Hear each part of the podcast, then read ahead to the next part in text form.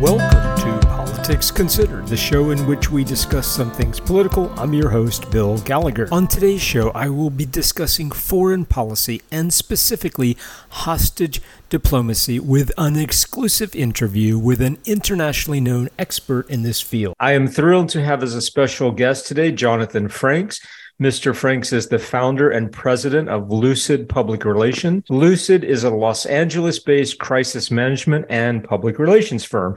Mr. Franks has worked in high profile crisis management, public affairs, and strategic communications.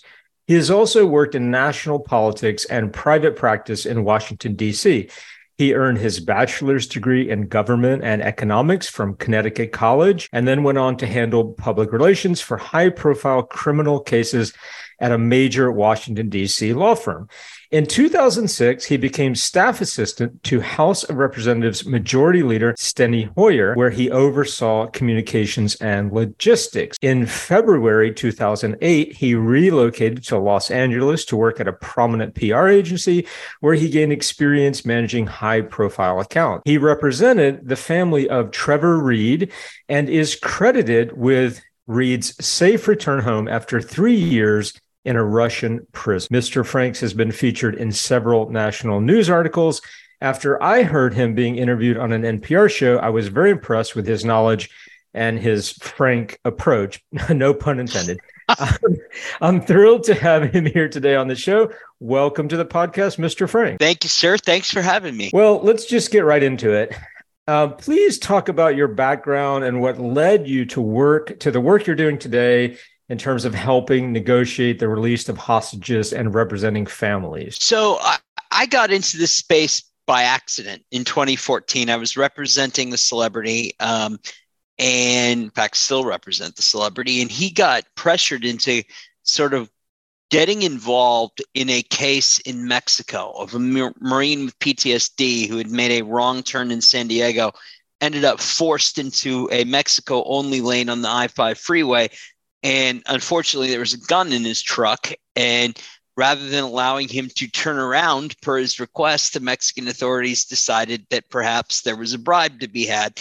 And they he got arrested and came home nine months later. As we were kind of flying home from that ordeal, um, it was myself, my client, Governor Bill Richardson, and some other folks. And you know, we were talking about, well, maybe we should do this again. And I said, you know, there's this Marine in Iran, Amir Hekmati, and everybody looked at me like, uh, you know, this is nuts. You're never going to be able to get one from Iran. And you know um, the next day i called this family and started working with the team that they already had and um, probably about a year and a half two years later after we'd been working on this a while the um, you know amir came home as part of the jcpoa deal and i actually took a break and did some commercial work for a couple years until one day i got a call from amir saying hey would you represent the mother of this guy that the iranians are about to announce that they've got and i said sure he had uh, gone to iran to meet, a woman woman he fell in love with online. Uh, it was his third trip, and his third trip didn't go so well. Came home 683 days later, and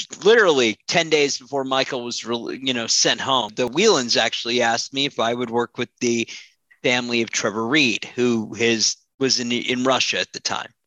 Okay, so I want to get into that. Um, I just, for the benefit of the listeners, I just want to set the stage and just give a brief gestalt of this whole broad prisoner exchange issue. I'm going to quote Joel Simon in his December 20 22 New Yorker article in which you were mentioned. Simon wrote, quote, for decades, the official U.S. policy for responding to hostage taking by rogue states or terrorist organizations has been to make no concessions. The rationale is that any capitulation would encourage future hostage taking and undermine U.S. national security in the long term.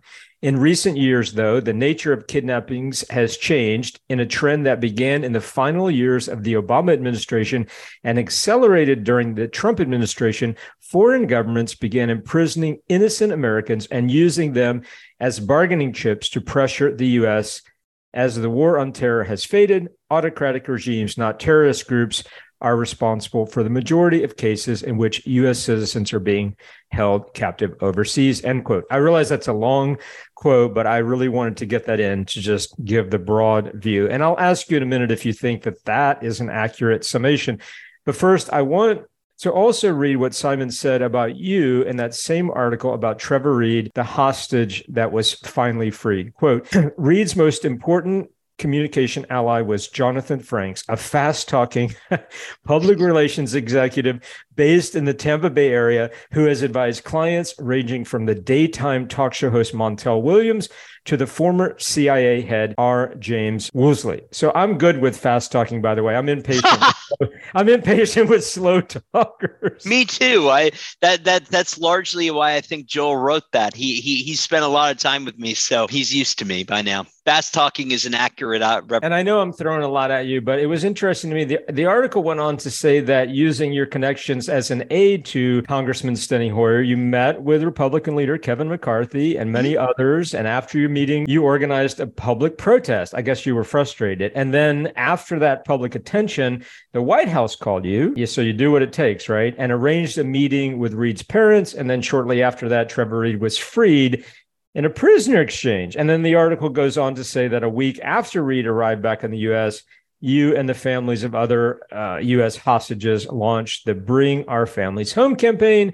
So it seems clear to me from the article and everything else I read that Trevor Reed would not have come home when he did were it not for you and your tenacity. And from what I can tell, your indefatigability, your it's I have a hard time. That's a nice. That's a nice way of putting it. Um, indefatigability.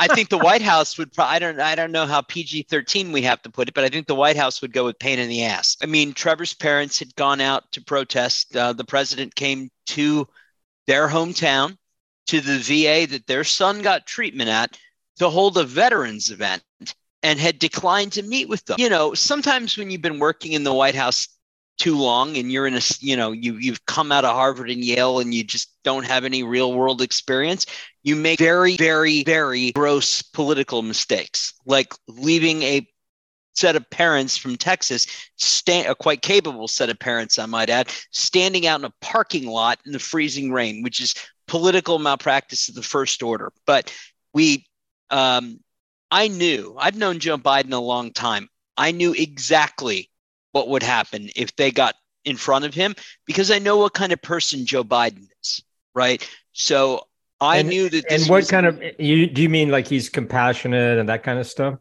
Very much so. I'm not sure I have seen anybody better at that level at dealing with these families on a, and it is a completely authentic. Right there, I, I grew up in this. I grew up in DC in politics I have a built-in political BS detector. I was in that room. I was in the Oval Office with the Reeds and for 44 minutes, and I can tell you 100% of that meeting was authentic.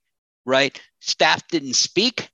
I, I didn't speak. Right? The president and the Reeds spoke, and that's the Joe Biden I know. Right? The guy that had multiple people waiting for him and waved his staff off while he proceeded to show the Reeds all of the family photos that were behind his desk. Yeah, I've heard when he's talking to someone, he doesn't like to be rushed to talk to somebody else. There's a famous thing where he was on the tarmac and Obama kept saying, Joe, we got to go. And he was talking to some person and he didn't want to go until he was done listening to them.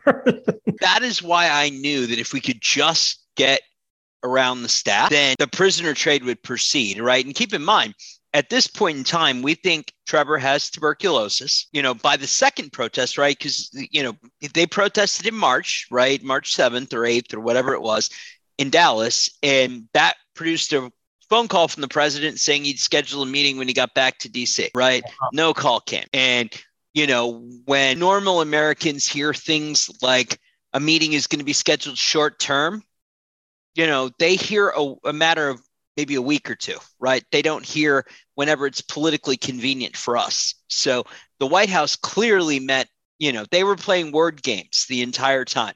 Oh, the meeting is going to be short term when the press was sort of all fired up and lobbing bombs at them for leaving these people in the parking lot, right? As the motorcade was pulling away after Biden spoke to these folks, right? They changed their term to, oh, meeting will be scheduled at some point. So the right? biggest challenge for you is just getting past these gatekeepers and firewalls and wonky people and you knew once you get yeah. president then that was all you needed to move okay this white house is way way too stacked on harvard and yale and not enough university of scranton and I'm the look. I'm the only male in my family. Didn't go to an Ivy League school. Like you know, I went to a baby Ivy, but still, um, you know, it's not like I'm opposed to Ivy League education. I just think that there is a disconnect from people that have, are this smart, right? And the guys running the national security uh, apparatus, as much as I give them a hard time for going to Harvard and Yale, they are that smart, right? They are genius level smart. Their problem isn't substance, right? Their problem is bedside manner.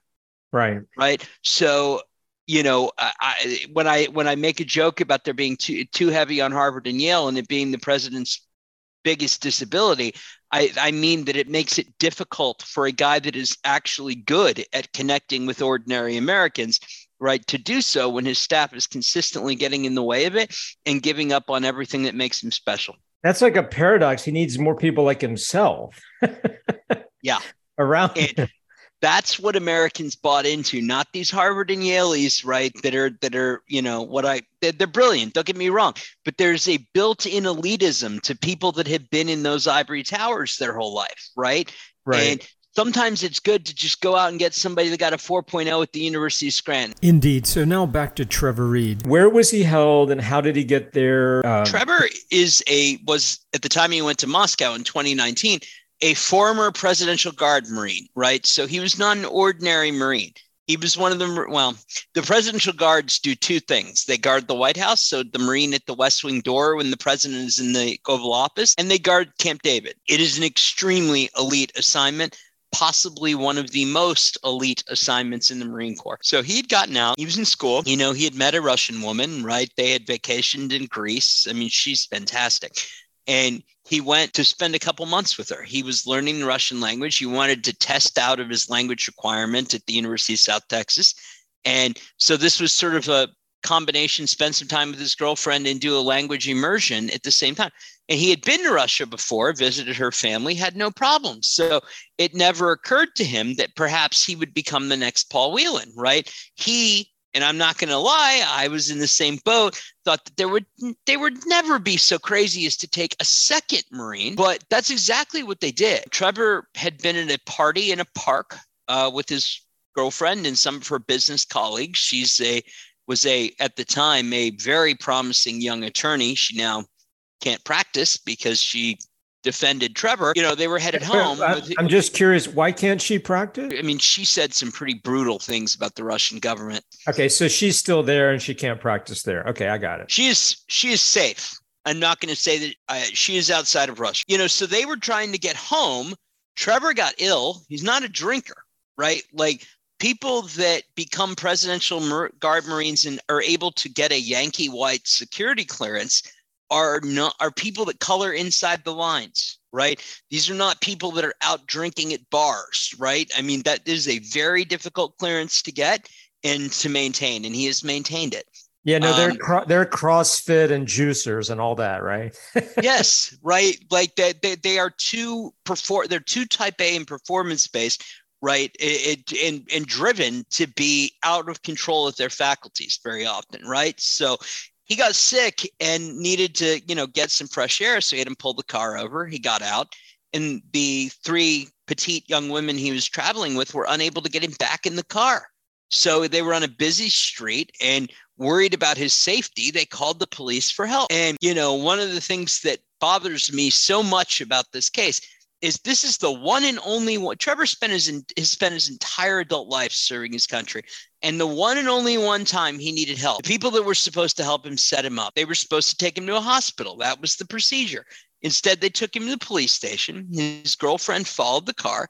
Um, and you know he was there on hand he was taken out of the car not in handcuffs he was left in a public lobby in the in the jail not in handcuffs for hours. He was free to go. And then there was a shift change, and the new watch commander summoned the FSB. So when the FSB goons showed up, right, they interrogated him.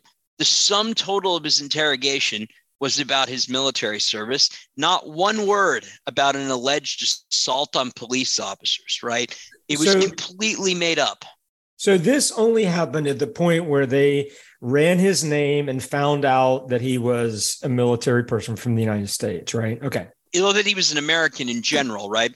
And I think it kind of spiraled from there. The story that they've come up with, right, is that Trevor, from the back seat of the police car, grabbed the police officer's arm who was driving, yanked it, causing the car to swerve and placing the officers in fear of their lives. Trevor, as his girlfriend put it, and as camera footage confirms, was drunk as a skunk. There was no way that he could have physically. He was slumped. He didn't phys- he didn't reach across and grab this guy's arm, right? Like the the body camera footage mysteriously disappeared. So did the dash cam footage. His girlfriend, being a Russian attorney, was very quickly gobbled up all of the traffic cam footage and private security footage along the police car's route. She had followed it. And you know, this police car did not swerve, nothing irregular whatsoever, right? And when the officer was on the stand in, in court, keep in mind this is the complaining witness, right? When asked on cross examination, Are you sure the car swerved? The guy said, Well, I thought so. And he said, Are you sure? And the guy eventually said, I don't know. I'm not the Lord God. That was his testimony. kangaroo court, basically. Kangaroo court with the decided outcome. So I want to make clear to everybody Trevor Reed did not break the law. He was framed after the fact with a pretextual charge because they wanted another American to trade for a terrorist, right? And while I was very much in favor of that, both of the prisoner trades that were done with Russia, like I want to be clear about what this was, right? This the Russians were frustrated that Paul Whelan wasn't good enough to get Viktor Bout and Yaroshenko back. So they picked up another American and to strengthen their hand. Can you just explain what the Robert Levinson Act is and what the U.S. policy on dealing with these hostage exchange issues is? Yes. And so the Levinson Act is legislation that followed up on something President Obama did called Presidential Policy Directive 30, in which um, this followed a series of brutal executions of Americans by ISIS that could have that were eminently preventable, right? And the blame for those executions, those lost souls, falls entirely with the Obama administration.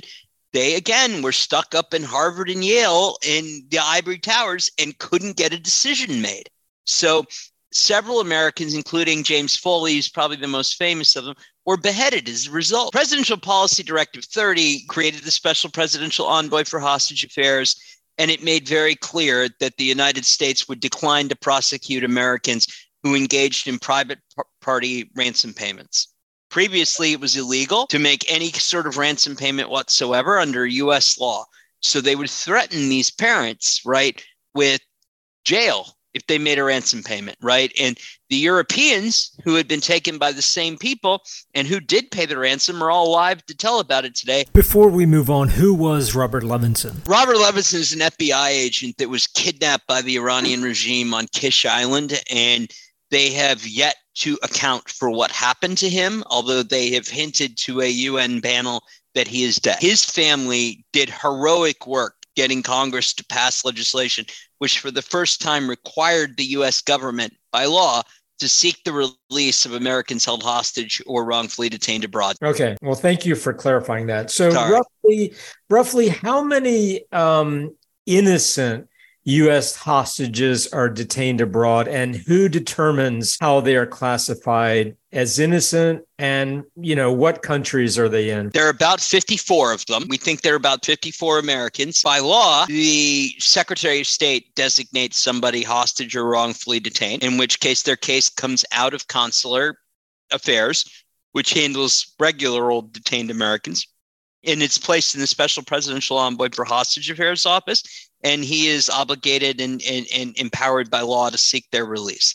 So these folks, the 54 number comes from the James Foley Foundation, who's the lead NGO in the space, and they independently apply the Levinson criteria. There's 11 of them, and you know they apply those criteria without fear or favor. Right? The U.S. government would tell you that there's less than 30, and they're wrong. They are refusing to designate entire classes of hostages for political reasons and because they are just terrified of upsetting any of our junior partners. So, what countries are they mostly in? Iran, Russia, China, Venezuela, and I would honestly call that group of countries the axis of hostage. Almost all of the hostage taking is being done by these countries, right? And, and remember, we have had a major shift from the hostage problem being people being held by illegal armed groups to state actors engaging in state sponsored kidnap for ransom, aka hostage diplomacy. Is the US detaining foreign prisoners? And I, I don't know how we determine, I guess other countries would say illegally, but we probably wouldn't. But I want to get your take on that and any idea of how many. The Bureau of Prisons takes the position that um, giving us lists of prisoners of a particular nationality or citizenship is a violation of the Privacy Act. So we are not able to get definitive lists. I have been trying to get them for years. There are definitely Russians in our custody that the Russians want back and the Russians claim are wrongfully detained, right? There is very little basis for that, right? They are wrong, right? We are not wrongfully detaining any Russians. The Iranians, right? I, I, as much as they conduct prisoner trades, I had never thought that they were they particularly cared about any of their people in our custody.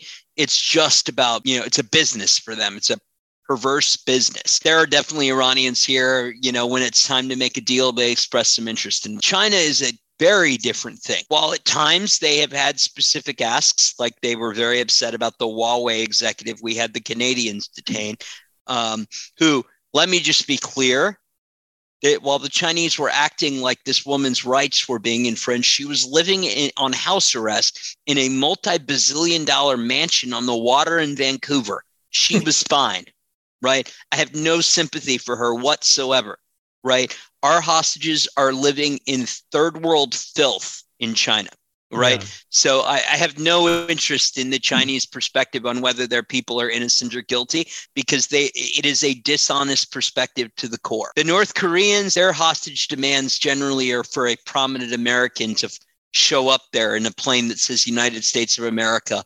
And the Venezuelans, that that is kidnapped for ransom. They had they they want trades. They've got a guy currently on trial in Miami um, a Colombian guy that they claim is a Venezuelan diplomat that was on his way to Iran when we picked him up in the Cape Verdes. Um, shall we say, an American court was less than impressed with this clown's claim of diplomatic immunity, right? I have no problem giving him back, right? He's an old guy right? He's a hmm. Colombian guy that stole from Venezuelans. I don't understand why we picked him up in the first place. Let the Venezuelans deal with him. He hmm. stole from them. Like, I don't understand why it's our problem.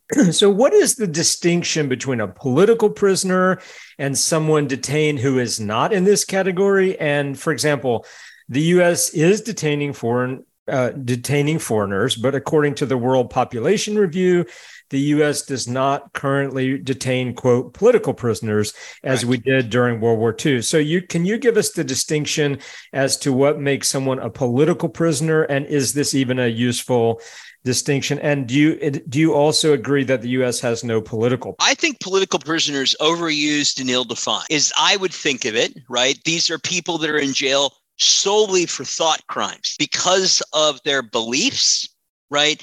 or because of things that they have said, said or written. That word has been, become so broad that I do think our hostages and wrongful detainees, like Trevor Reed, I do think he was a political prisoner in the sense that there was a clear political goal in his detention that had nothing to do with him. This is something I really want to know. How many of our allies are currently detaining innocent Americans, and do you know what countries they are? As the US government currently sees it, or as as you folks at James Foley who apply the criteria without fear or favor thing. Let's go with James Foley and Jonathan Franks. Great idea. They are there are political uh, there are wrongful detainees in Turkey. Uh, that's an allied nation. Um, wrongful detain. There's a serious, very serious case in the United Arab Emirates. Um, where the American has been there, is on the verge of death, has been there for 2008. And is really only in jail because he refused to work for a petulant Emirati royal. Egypt, that that that is a place where we pretend we have no lawful, you know, wrongful detainees because God forbid we piss off the Egyptians. Saudi is another place where we pretend we have no wrongful detainees. Again, over you know the, an insane fear of, you know, upsetting junior partners. And I would argue that we have one in Japan. Um, I think neither the Foley, I want to be clear though, neither the Foley Foundation nor the US government agrees with me about that.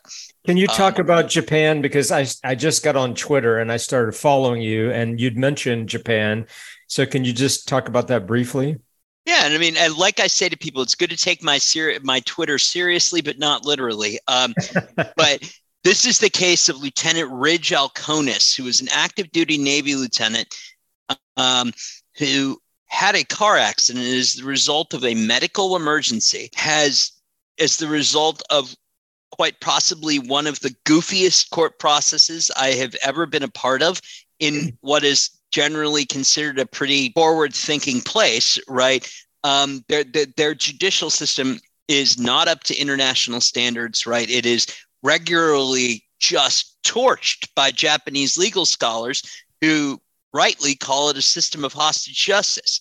So, you know, the manner in which Lieutenant Alkonis was detained and interrogating it is completely unacceptable.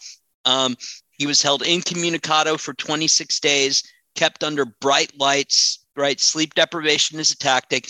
And he was interrogated eight hours a day, about the same five minutes. They paraded him back to the accident scene. Parading detainees is one of the tells that there is a wrongful detention going on, right? They did this with Brittany Griner too. He was told both by DOD lawyers and his Japanese lawyer that the only way not to be separated from his three young children and the love of his life was to lie on the witness stand. And take responsibility for something he didn't do because otherwise they would have fried him. This just seems outrageous to me. I mean, Japan gets high democracy scores. I think we think of it as a strong democracy and what you just said about the court system is is news to me.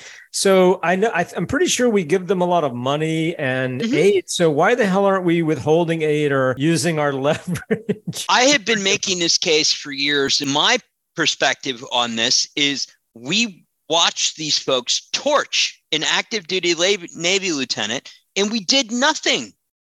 Nothing, right? Like our Department of Defense, I'm not sure it could have been any more impotent during this, you know, process, right? The US government generally, right, utterly failed. Don't right? hold back. Don't don't hold back, Jonathan. And, well, I mean, it was their. I mean, we are sending our best and our brightest to Japan to make sure it doesn't become the latest and greatest Chinese province, right? right. Their behavior since they've done this has been arrogant, um, you know, um, juvenile, and unbecoming of a G7 nation. And yeah. you know, I, I, the, the truth hurts sometimes, but that's that's how I see it. We have 12 status of forces prisoners in Japan, meaning U.S. service members that are currently serving Japanese prison terms. Wow. Want to take a there are 50,000 US troops. The US military is overwhelmingly white. You want to take a guess as to how many of those 12 troops are white? Yeah, I, Japanese custody? Um yeah, small percentage. Zero. Doesn't surprise me at all. So, Ridge is Samoan, so you know, I think there is one I think he's the only Asian Pacific Islander. Um, I think there's a Hispanic guy, and the rest of them are African American. Is it right? because of, is it because of racism on their part, or yep. they don't get the attention by the media because they're not white? Well, none of their cases really got attention from the media. They're all guilty. Let me just be very clear about that. I'm not saying that they have anybody other than Ridge Alkonis, eh, like, you know, improperly. I'm just saying I find it unfathomable that in a military we have 50,000 troops there, overwhelmingly white, and we don't have one of them in Japanese jail. Not one of them has committed a crime serious enough to be in Japanese jail. That blows my mind. And um, it makes me wonder something about their court process and whether they are just, in fact, that racist, right? And, you know, it is something that has plagued them for years. Interesting. Right? They, so, there's no question about the racism that non Japanese people and certainly non-white, non-Japanese people experience there. Okay. For the record, um, the State Department has an open invitation to be on Politics Considered. So now I want to get into a real hot potato. Uh, mm-hmm. I want to talk about Brittany Griner. Okay. I'll just tell you, you know, after I learned of her impending release, I was elated you know, I thought it was great. And then within an hour, there was all this backlash and criticism, largely from Fox. Not going to call it news. And, and, well, it just isn't anymore. I agree. I agree. And, and politicians on the right that just did not want President Biden to have any wins. You know, it's very cynical and sad, but mm-hmm. So, notwithstanding the raw politics, I just want to get your reaction to some of these responses. Now, some of them are nonsensical. Some argued, um, again, mostly these politicians on the right, that until Paul Whelan, who has been in Russia longer than Griner, until he can come home, Griner should have stayed there. And I know that you were deeply disappointed that Paul Whelan was not released, and you you told USA Today at the time, "quote." Paul Whelan has been let down and left behind three times by two presidents. And I think I think most, hopefully all Americans share your sentiments. But is it true that you don't agree with this notion that it's all or nothing? Oh, I mean, that perspective is just flat out ignorant, right? If the truth is that they could only get one and not two, and I let me just be clear, I'm not sure that's true. But I'll take them at their word. Then they had a moral obligation to do the deal, and all these critics are either racist or homophobes and just trying. I mean, I, I did not see any intelligent criticism of that deal, right? I, I saw a whole bunch of bad faith nonsense, right? From, you know, um, random bureaucrats out in the agencies with an ideological perspective on Victor Bout. um, well, I want to I want to talk about Victor Bout and but but since you mentioned homophobia, mm-hmm. Donald Trump, I don't even know if I should dignify this, but Donald, Donald, former President Donald Trump said that Griner quote openly hated our country. Now, I attribute this to racism and her support of Black Lives Matter. And many others on the right also seem displeased that a gay Black woman who was involved in, you know, Black Lives Matter was released. And, you know, this just offends me. And I, I assume it offends you. Um, oh, yeah. But let's talk about uh, Victor Bout because these arguments might be the closest to being reasonable, although we'll talk about that. So Representative Kevin McCarthy, who you have met, I guess, and he was oh, yeah. not he was not yet speaker. He went on Fox to condemn the prisoner exchange, and he said, "quote It made us weaker." And he said, quote, it made Putin stronger and it made Americans more vulnerable. And Florida Senator Rick Scott tweeted that, quote, for Biden to give Putin a dangerous arms dealer is weak and disgusting. And Ted Cruz you know, Ted Cruz, who apparently did nothing publicly to help Trevor Reed's family, he criticized the swap and saying, quote, will encourage terrorists and rogue regimes to seize more Americans. Okay, so you get the point. So I just want to know about your thoughts about Victor Bout and these arguments that he need to stay in prison here. When we first started with Trevor, I was adamantly opposed to trading Victor Bout, and so were his parents, right? We had a shift, right, around – the it was about six months before Trevor got out. He had been held incommunicado for 232 days. Well, it was about 200 at the time. And Trevor's parents asked me to call Victor's lawyer and ask Victor and his wife for help. And that is what I did. I called his lawyer and I said to him, Look, I need you to get, I need you to do whatever it takes to get the Russians to put this kid on the phone with his parents, right? And if you and your client pull that off, you're going to find that it's a very pleasant experience, right? And, you know, it took them about 30 days, but all of a sudden one day, the Russians reversed course. And I, I firmly believe it was after Mrs. Bout called and chewed out the prison, right? And basically did a, do you know who my husband is? Um, so they radically improved Trevor's conditions of confinement, the Bouts. They're responsible for that. They didn't ask for anything in return. And their improvement to his conditions lasted until the president got up in Warsaw and randomly suggested regime change in Russia. Um, when the president did that, everything changed, right? They the Russians reacted to this in real time. Um, it's a reckless thing to say, and it it did hurt Trevor. So I just want to ask you because you know the United States, most people have this law and order. We can't let people out. A message that send yada yada. What did Victor Bout? What was his alleged crime? And I take it you're fine with his release. Can you yep. just okay?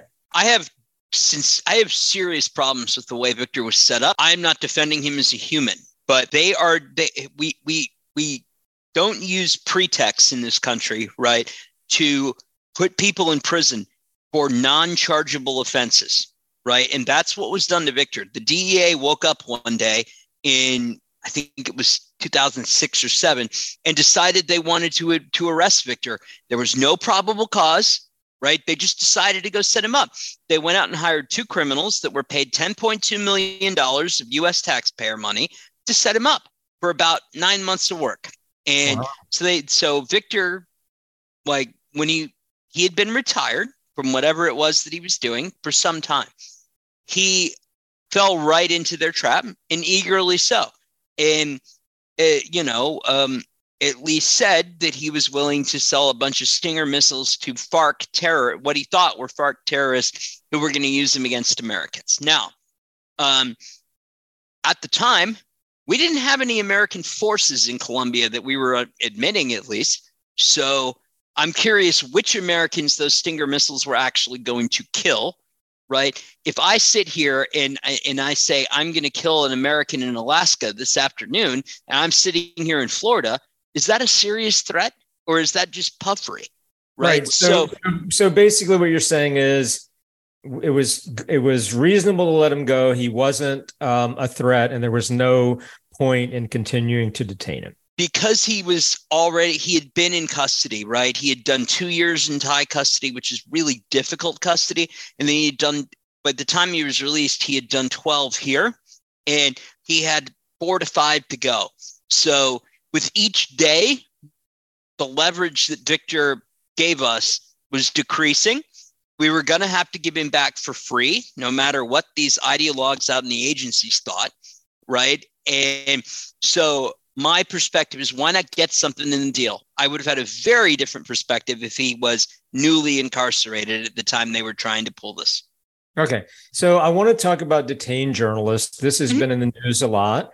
So, Washington Post columnist Jamal Khashoggi, just a little background. So, he Khashoggi wrote a monthly column in the Washington Post in which he criticized the policies of the Crown Prince Mohammed bin Salman, the son of King Salman and the de facto ruler of Saudi Arabia. So he was killed in Turkey in the Saudi consulate by the Saudis. The Saudis mm-hmm. initially just denied it, and then they admitted to killing him but you know and then they uh, they took responsibility and then they fired some people and then some watchdog groups said that it was sort of kangaroo court but before i get your response i just have to talk about former secretary of state under president trump mike pompeo so Pompeo just released a book. Maybe that means he's running for president. I don't know. But he released a book in which he seemed to blame the victim here and insinuate that Khashoggi was guilty by association.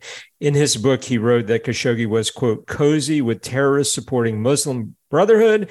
And apparently, Khashoggi was neither a member of the group or a supporter of terrorism. And then Pompeo goes on to say that Khashoggi was not a real journalist, but rather an activist. And so Fred Ryan, the publisher of the Washington Post, where he worked, issued a statement decrying Pompeo. And Fred Ryan said that Pompeo's statements were shameful. He said that the fact Pompeo, quote, would spread vile falsehoods to dishonor a courageous man's life and service as to as a ploy to sell books is hardly surprising, end quote. So, what do you make of all that? I know I threw a lot at you, but I'm mm-hmm. interested mm-hmm. in what you think about Pompeo's statement. Well, for one thing, I'm really glad that he decided not to run for president because he doesn't belong within miles of the White House. Um, I, I, didn't. Re- I didn't realize he decided not. He did.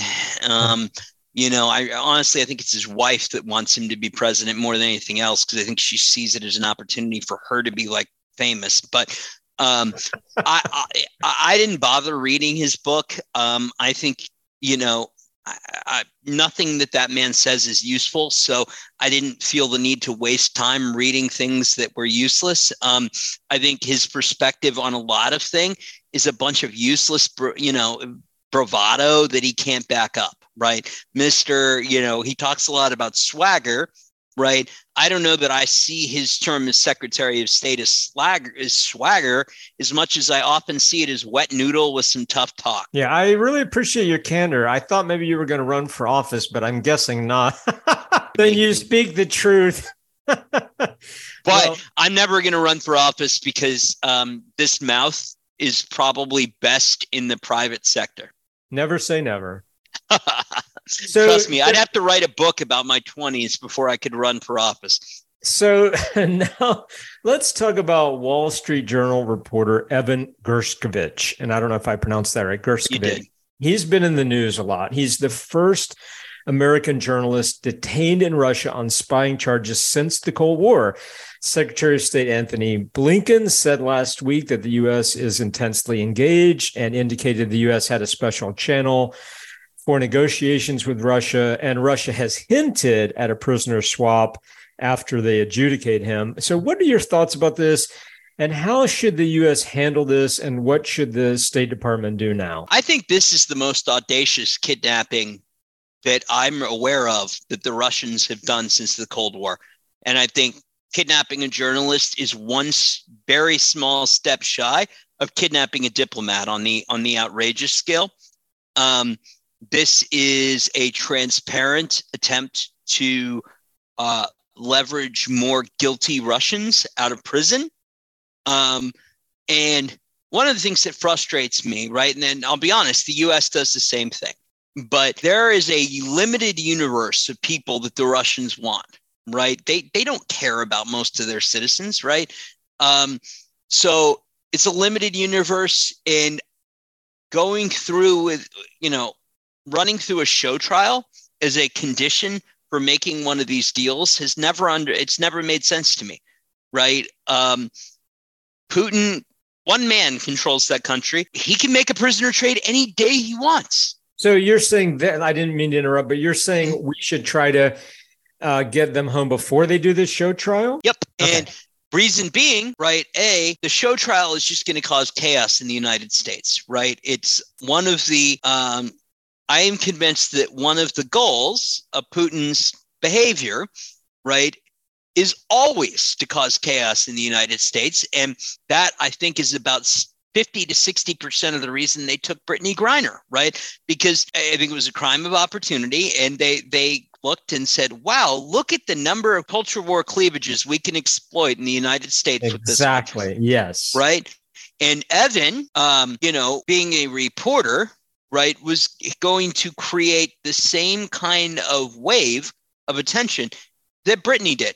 And I, I, I suspect that they are upping the ante and trying to get either a bigger prize, right? Or this was a wholly impulsive action, hmm. right? Mm-hmm. He was a petulant response to a bunch of spies being taken in I think one's in Brazil and a bunch are in Europe, right? But the Russian security services had a bad couple of weeks, and you know, allied our allies came up with a you know came to be and have the custody of many of them.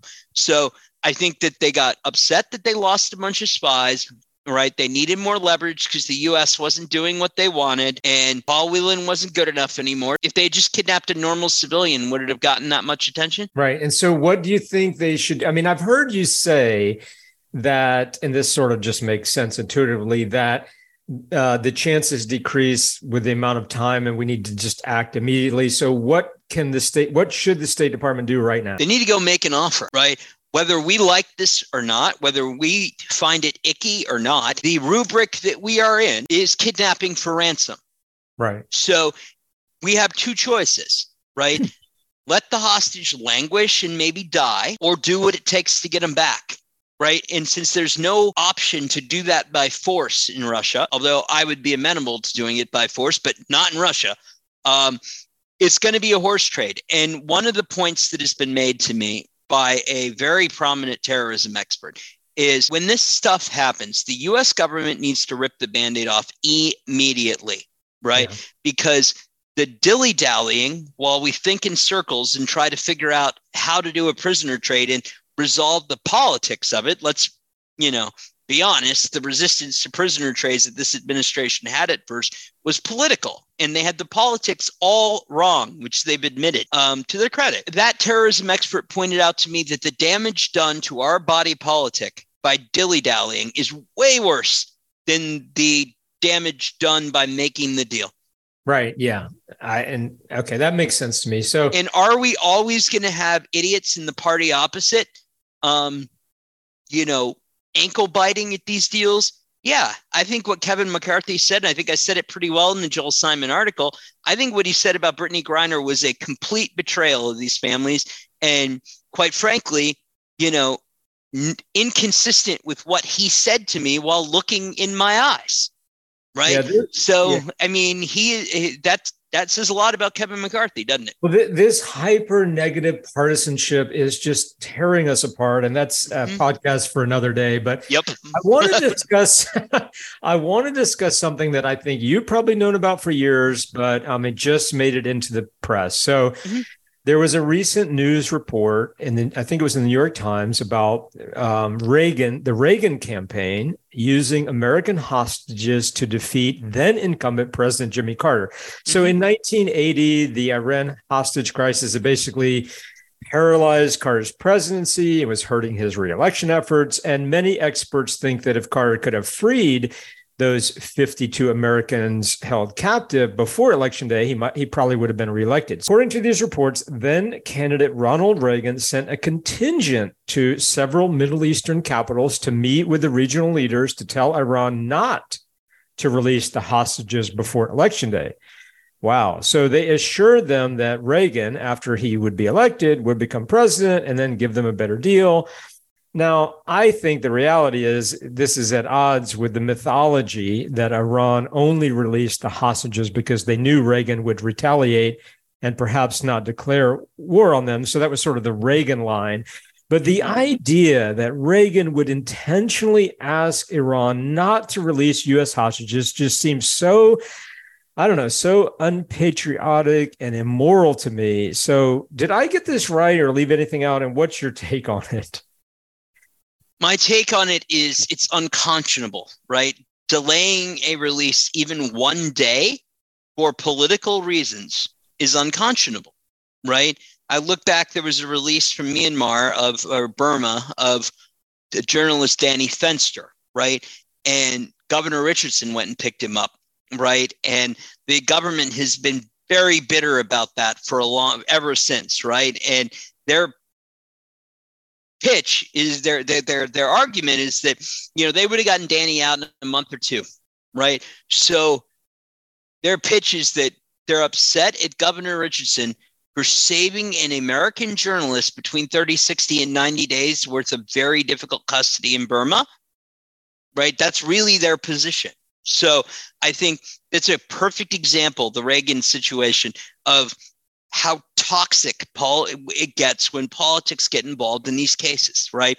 And we should be out there resolving them without fear or favor. We certainly should not be making deals that involve allowing an American to sit in prison even one more day longer than necessary to achieve some broader political or policy goal, right? Like we either have to decide to take care of our citizens or we need to be honest with our citizens and say when you leave this country, you're entirely on your own. Your government won't help you unless it's politically convenient. That frank and to the point statement is going to have to be today's last word.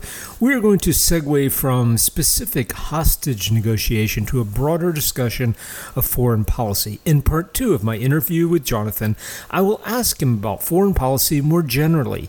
He has worked in D.C. for many years and has worked with many in Congress and the White House, and I am curious about his take on foreign policy. I'm going to ask him to grade recent U.S. presidents on their foreign policy. So please join us for part two. We welcome your feedback. Please follow the show on Twitter at Politics Cons. That wraps up this podcast. Until next time, be kind to yourself and others.